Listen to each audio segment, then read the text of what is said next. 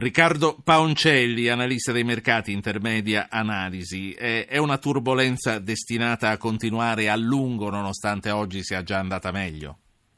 Se mi consente, dottore, io vorrei innanzitutto cercare di fare un po' di chiarezza anche perché eh, il, il, suo ascoltatore prima ha sollevato una questione eh, gigantesca che eh, non può certo essere esaurita in poche battute in un intervento radiofonico eh, per cui cercherò di essere eh, dire, abbastanza ordinato nell'esposizione per far capire cosa voglio dire. Eh, ciò che è accaduto ieri in Cina è una conseguenza di ciò che è accaduto in Cina negli ultimi vent'anni. Eh, in Cina negli ultimi vent'anni c'è stato un enorme sviluppo dell'industria manifatturiera e tutta l'economia cinese è stata impostata per far sì che l'industria manifatturiera fosse il carro trainante di tutta l'economia cinese, un miliardo e 300 milioni di persone l'economia manufatturiera cinese è arrivata ad un punto di non ritorno, cioè è arrivata a un livello di know-how che non può superare perché l'economia occidentale si è difesa cercando di non far passare un certo tipo di know-how, è diventata estremamente competitiva nella confezione, quindi nella manifattura vera e propria, però si è trovata di fronte a un mercato, quello occidentale, che era il mercato di riferimento, il mercato di sbocco essenziale, che è andato in crisi per altre ragioni. L'economia giapponese è stata mh, assolutamente guidata ad essere estremamente competitiva dal punto di vista manifatturiero, non appena questa competitività si è esaurita perché il, il compratore, il cliente è rimasto con risorse finanziarie minimali, si sono ottenuti eh, due, due, due, due, risultati immediati. Il primo è che il cliente, cioè il mercato occidentale, è andato in deflazione per cui andando in deflazione i prezzi al consumo sono scesi e i tassi sono rimasti molto bassi.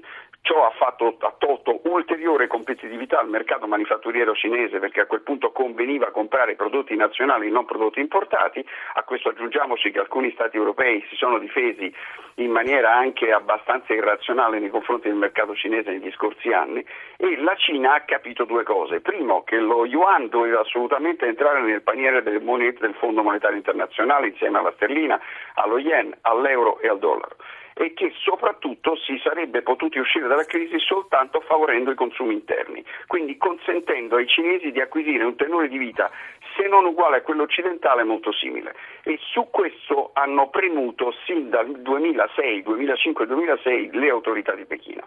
Risultato che la borsa cinese si è gonfiata attraverso l'uso del risparmio che era stato accumulato attraverso l'attività manufatturiera su aziende che andavano incontro a una crisi delle vendite, non a un incremento delle vendite. Risultato, sì. a un certo momento il mercato non ha più tollerato certe posizioni, certe, certi prezzi e ha cominciato ad espellerli in maniera naturale. Ovviamente essendo un mercato molto giovane e molto immaturo, e soprattutto avendo lasciato alla gente la possibilità di fare da sé senza l'intervento dei fondi di investimento piuttosto che di sistemi bancari evoluti, quando ci sono i crolli ci sono i crolli, ma quando ci sono state le salite ci sono state le salite. Come diceva giustamente chi mi ha preceduto è salita anche del 200%, quindi se crolla certo. del 7 non ci meravigliamo di nulla. Diamo voce a un ascoltatore che per intervenire ha mandato un messaggio col suo nome al 335 699 2949. Terenzio Pescara, buonasera. Buonasera, buonasera a tutti, buonasera agli ospiti. Prego. Io volevo chiedere una cosa molto semplice.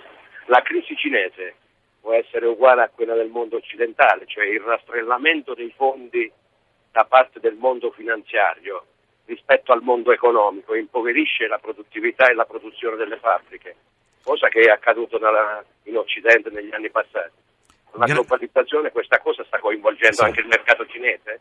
Sì. Possibile? Grazie, grazie signor Terenzio. 335 699 2949. Avanti con eh, le vostre riflessioni. Riccardo Paoncelli.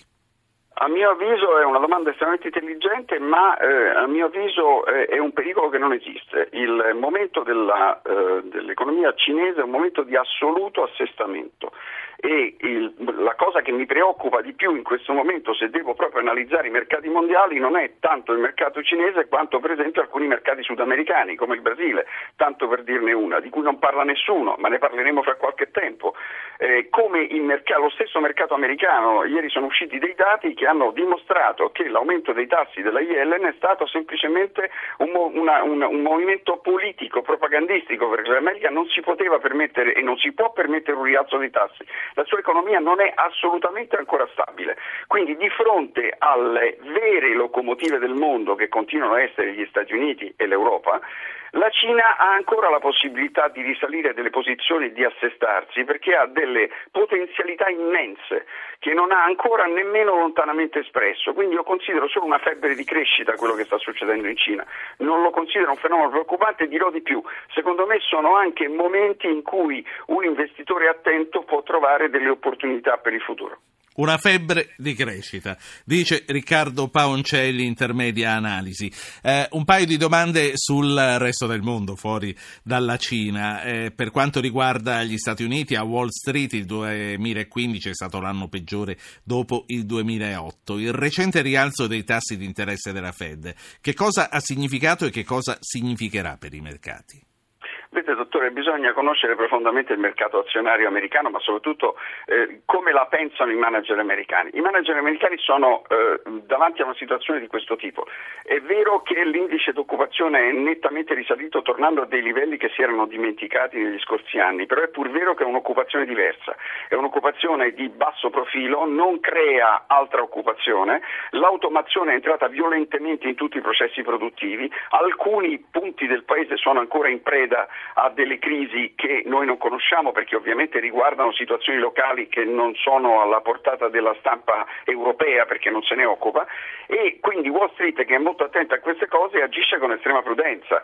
Eh, ci sono delle aziende che hanno raggiunto dei prezzi eh, estremamente, estremamente tirati e che non riesco a capire come facciano ancora a tenere. Infatti 17.000 o poco più è un livello che Dowdry mantiene a fatica in questo momento. Il manager americano è molto scettico scettico ha colto l'aumento della Yellen come il male minore, come una cosa che tanto era stata talmente annunciata che non si poteva non fare, ma che è stata assolutamente inutile, nulla ha significato, l'inflazione americana è tendenzialmente al 2%, ma non rischia di salire, casomai rischia di scendere, questi sono gli ultimi dati di ieri, non di, di qualche mese fa, ieri ha dimostrato i prezzi al, i prezzi al consumo, i prezzi manifatturieri eh, e, e altri indici hanno indicato che la tendenza è alla discesa del tasso inflattivo negativo e non alla salita.